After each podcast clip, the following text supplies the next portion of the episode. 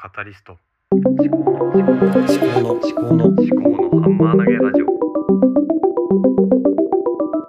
考のハンマー投げラジオ。と突然ですがクラウドファンディングキャンプファイヤーであのジャケ劇のイベントの、えー支援をしておりましてその支援を広げられるように、えージャケ劇の方の公式の、え PR 音声みたいなのがありましたのでちょっと2分3分程度なんですけどもちょっとそちらの方を流してから本編の方に入りたいと思いますのでちょっとお聞きいただいてもしあのポッドキャスト全体に対してねこう盛り上げていこうっていうものでありますので、うん、私のこのポッドキャストのリスナーの方でも応援していただけるような方がいらっしゃいましたら是非ねあの少しでもねクラウドファンディングで、えー支援していただけるといいのかなと思います。私自身はねあのー小宮宮子さんが関わってるってことでもうこれは応援しなきゃなーっていう感じで、えー即断即決みたいな感じでした。ただそのジャケットの展示自体にはねあのあんまり私のジャケットはあ見栄えがいいものではないのでねちょっとどうしようかなって思ってそれはちょっと控えておりますが、えー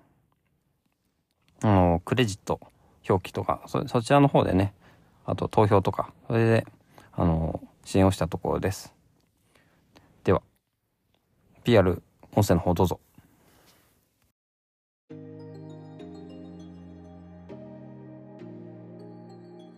当番組のリスナーの皆さんはじめまして楽しく広告人学を学ぶアドバターラジオの富永誠と申します。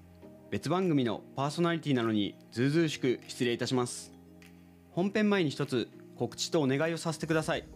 今キャンプファイヤーにて仲間たちと一緒に企画しているポッドキャストアートイベントジャケ劇のクラウドファンディングを行っております。このジャケ劇というイベントですが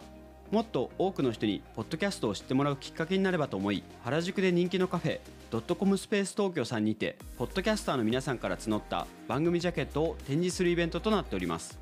すでに多くのポッドキャスト番組の方々から出展をしていただいておりクラウドファンディング開始から5日目で目標金額88万円の半分まで来ました。そこで今聞いてくださっているリスナーの皆さんへお願いです。このジャケ行きのクラウドファンディングですがポッドキャスターの方々だけではなくリスナーの皆さん向けにもご支援のリターンを揃えております。1000円のご支援では皆さんの好きな番組ジャケットをご記載いただくことで1票とし後日ジャケ劇の公式 SNS よりリスナーが選ぶイケてる番組ジャケ大賞ジャケ劇グランプリにて発表させていただきます。2000円のご支援では今回のイベントのメインビジュアルを書き下ろしてくださった八月夏美さんのサイン付きポストカードを後日送付させていただきます。当日解禁の2つのイラストも一緒になっているのでイベント当日いらっしゃれない方でもお手元でご覧いただけます。またイベント当日の夕方から開催されるトークライブの入場チケットや個人スポンサーとしてイベント時にお名前やニックネームを掲示させていただくリターンもそれぞれございます。ご興味持っていただいたリスナーの方はぜひカタカナで「ジャケ聞き」と検索してみてください。一番上にクラウドファンディングの支援募集ページが表示されます。各種 SNS もやっておりますのでフォローしていただけますととっても嬉しいです。募集期間は10月31日まで。リスナーの皆さんのポッドキャスト愛でぜひこのイベントを開催へ導いていただけたらと思っております。ご支援応援のほど何卒よろしくお願いいたします。では本編を楽しんでください。ご清聴ありがとうございました。ポッドキャストアートイベントジャケ劇主催兼アドバタラジオの富永誠でした。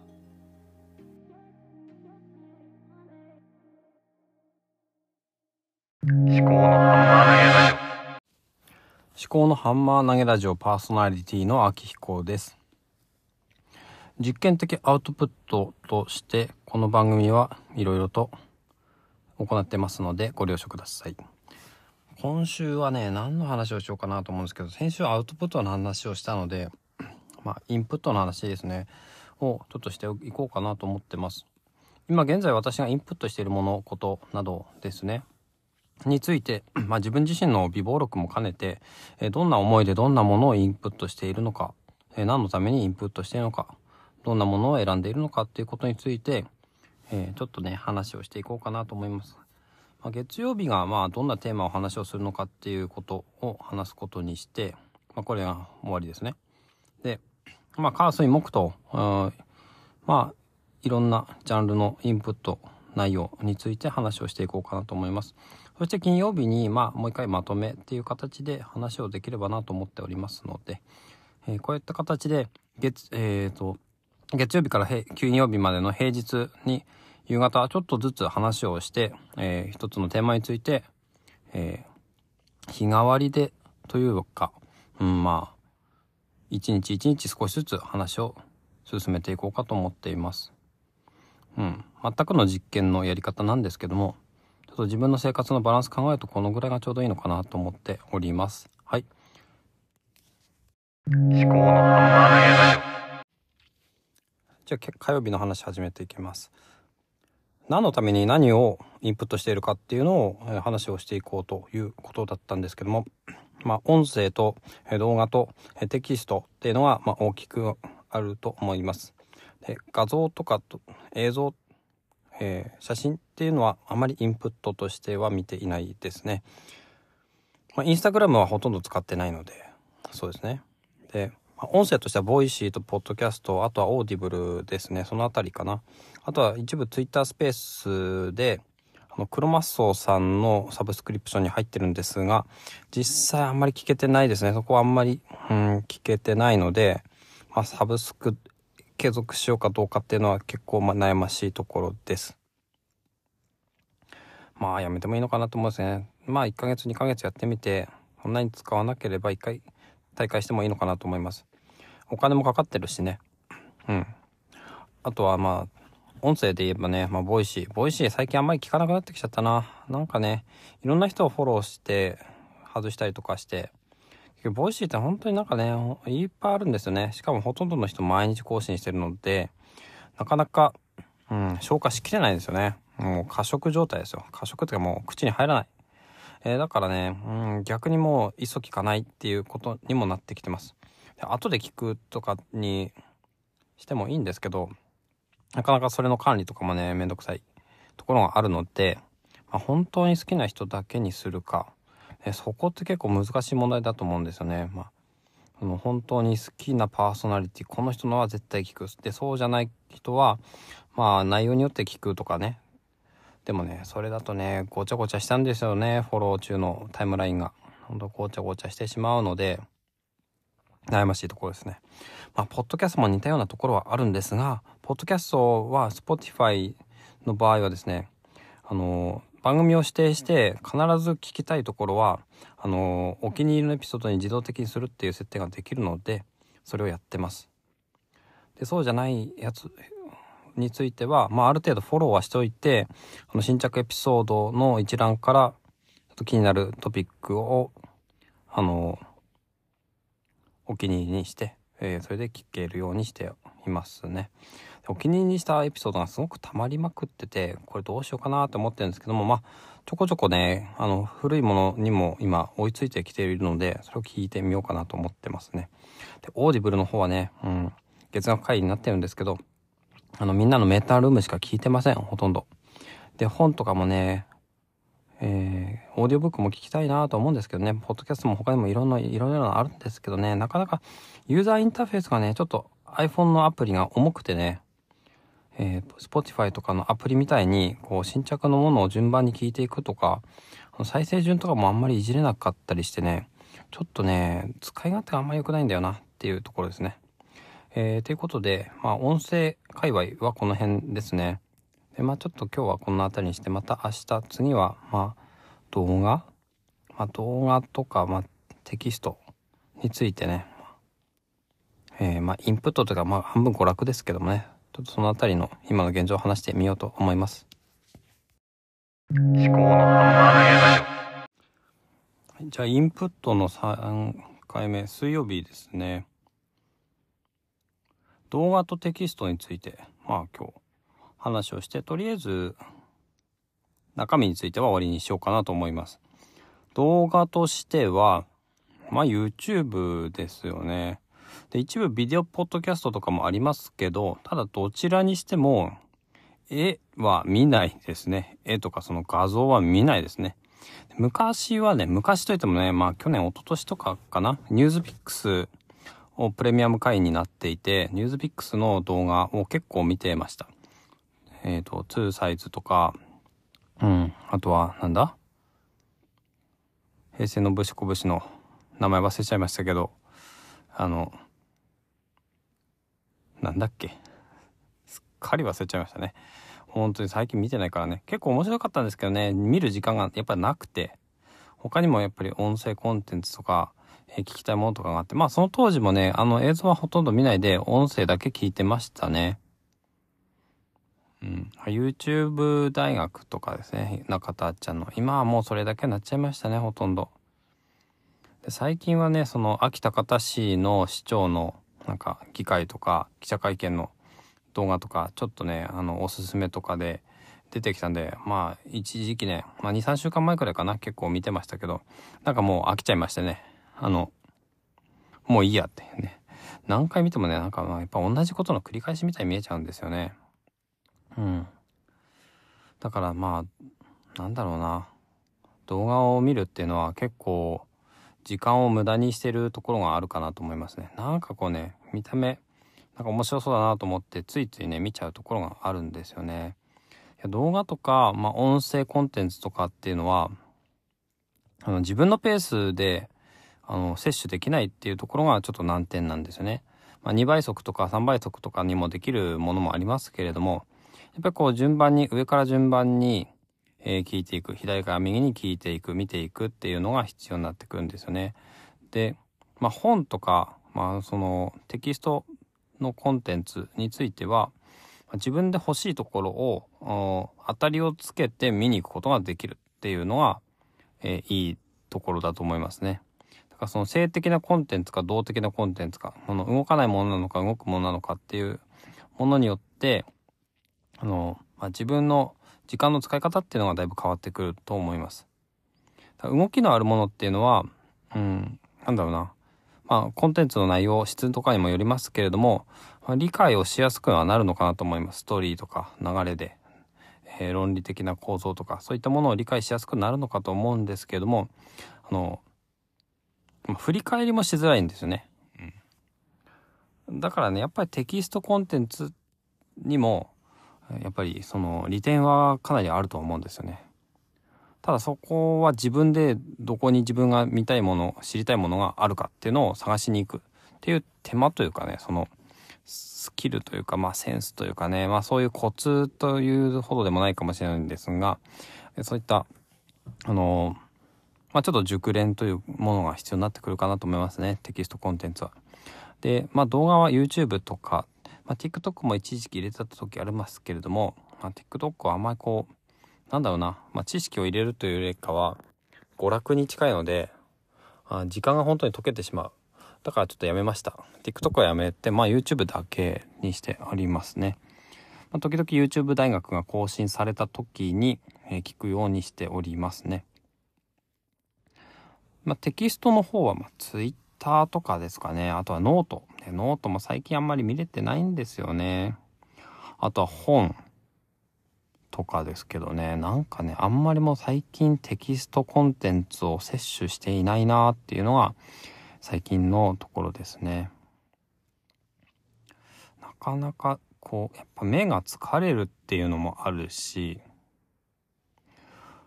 あの情報がやっぱり多すぎるっんですよねいろんなところにいろんな有益そうな情報があの散らばっているのでじゃあどこを探しに行こうかっていう話になるんですよね。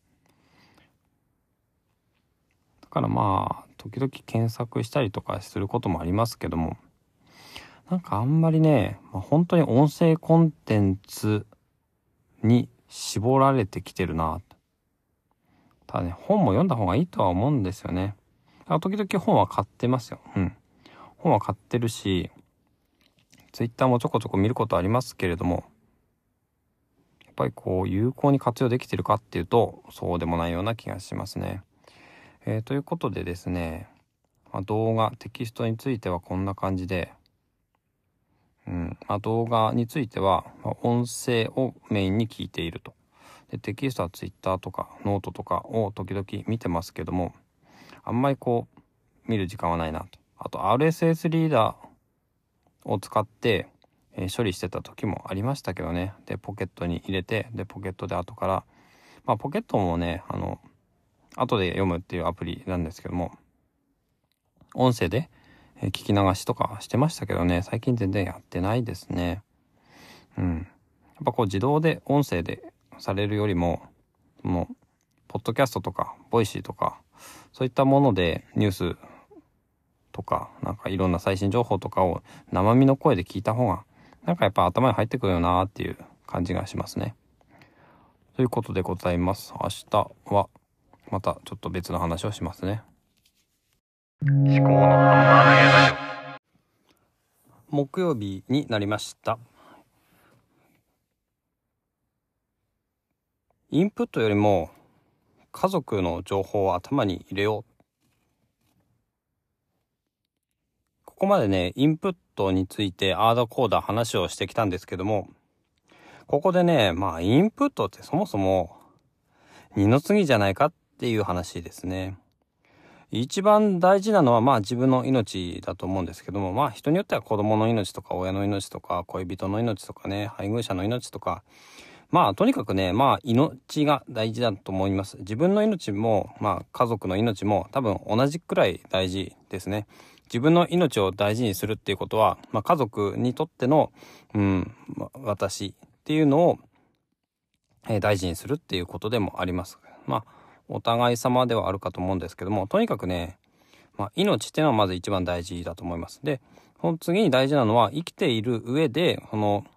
一番重要な関係を持つ家族との関係を良好にしていくこと。でそれに対して、まあ、努力をし続けることだと思うんですよ。あの甘んじたりとか甘えたりとかしてしまってはすぐに関係は悪くなってしまうと思います。私がそのいい例で、ちょっと関係が、あの、回復したなと思ったら、油断して自分がやりたいことをやってしまう時間を取ったりとか、そういうふうに、うん、なんだろうな、二の次にしてしまう傾向があるんですよね。どうしてもね、やりたいことがいっぱいあるんですよね、私はね、本当に。こうやってポッドキャストを更新したりとか、お産の常時研究室でデータベースをハテナブログで作ったりしたいとか、えー他にもねいろいろ YouTube をちょっと更新したいなとかね全然できてないことばっかりあるんですねやりたいことのアイデアばっかり出てきてやりたいことができてないでも家族との時間も大事子供の育てる子供と一緒に過ごす時間もある、えー妻が子供を見る時間をなるべく減らしたりとか、えー妻の負担を減らしたりとかしなきゃいけないしなきゃいけないっていうそういう考え方自体がねまずあんまり良くないと思うんですけども、うん、その優先順位を間違えないっていうことだと思うんですね。だからなんかいろいろね楽しいものっていっぱいあるんですよコンテンツとしてはインプットできるものとかしたいものとかそういうのはあるんですけどもそれよりも何も大事なのは何なのかっていう話ですよ。大事なものを何なのか。まあだったらその大事なものに関わるようなインプットをしたらどうなのか。っていうふうに考えたわけで。夫婦関係とか子育てとかそういったものに関するポッドキャストを探して聞いたりもしていますね。いろいろなポッドキャストがありますしいろいろな音声コンテンツ Voicy いろいろあるので、うん、自分の課題自分の生活の課題に対して、えー役に立ちそうなものっていうのをまあ探してみるのもいいのかなと思っていますね。はい。でまあ明日金曜日なのでこれで明日収録で終わりにしたいと思いますけども、うん、万が一ね、まあ、子供が熱出したりとかするとこれ収録できなくなるんですよね。だから金曜日まあ何の話をしようかなっていうのは一応ね、まあ、1週間の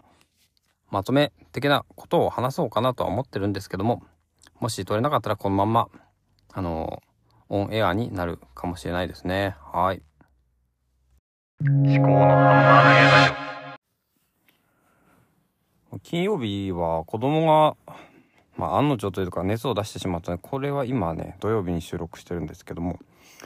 あの本当は金曜日どんな話しようと思ってたかっていうとインプットばっかりして、えー自己満足に陥ったらいかんなっていう話を、まあ、しようかと思ってたんですけどね。うん。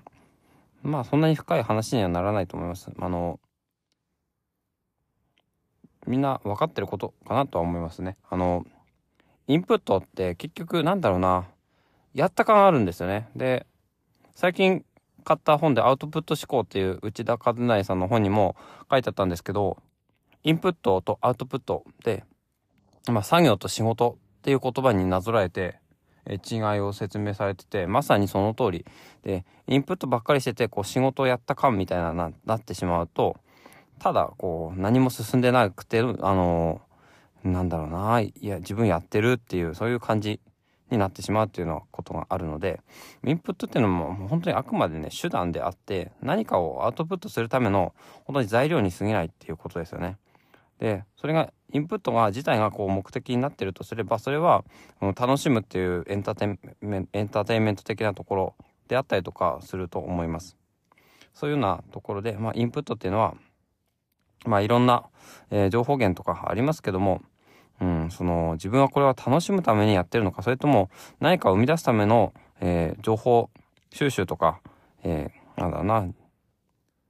自分の、うん肥やしにするためにやってるのかっていうのをちょっと意識をしてみるといいのかなと思っております。